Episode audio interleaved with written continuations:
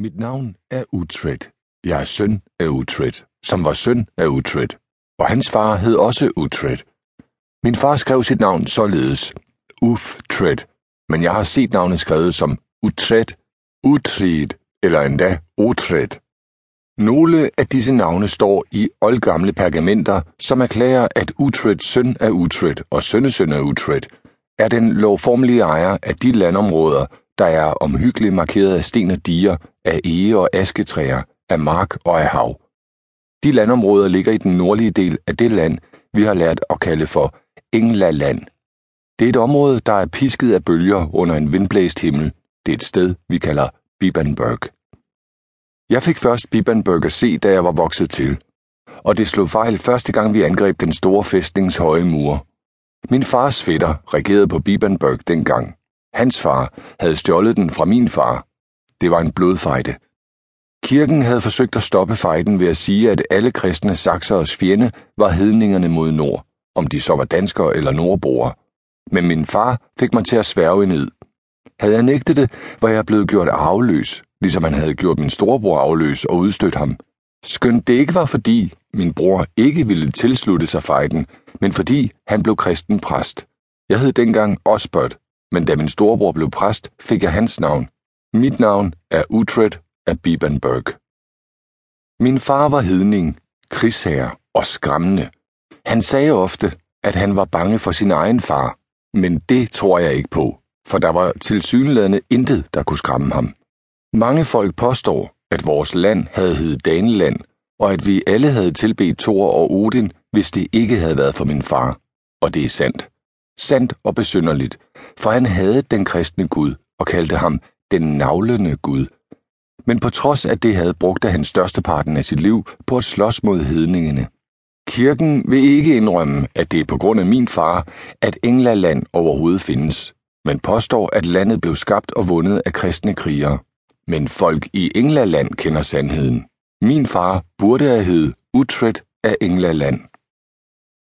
Men i det herrens år 911 fandtes der dog intet England. Der var Wessex og Mercia, East Anglia og Northumbrian.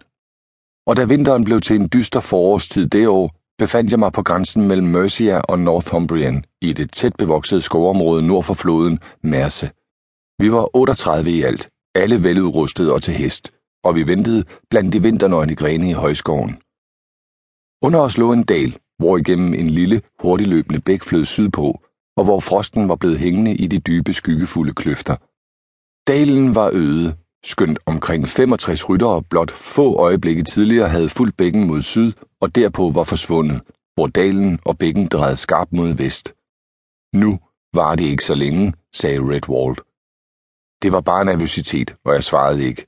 Jeg var også nervøs, men forsøgte ikke at vise det. Jeg forestillede mig i stedet, hvad min far ville have gjort. Han ville have siddet sammensunket i sadlen, skulende og ubevægelig, og derfor sank jeg sammen i sadlen og stirrede stift ned i dalen. Jeg rørte ved mit sværfeste. Mit svær hedder Ravnenæb.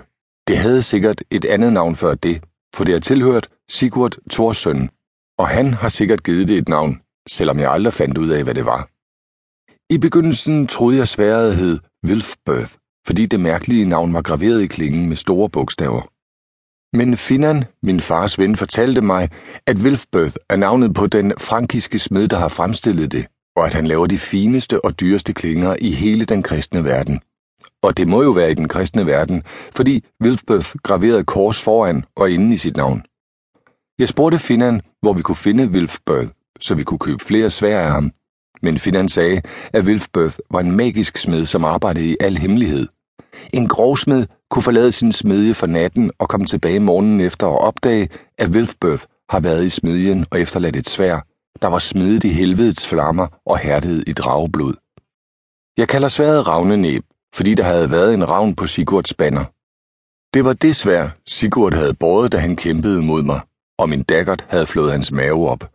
Jeg husker så tydeligt det stød.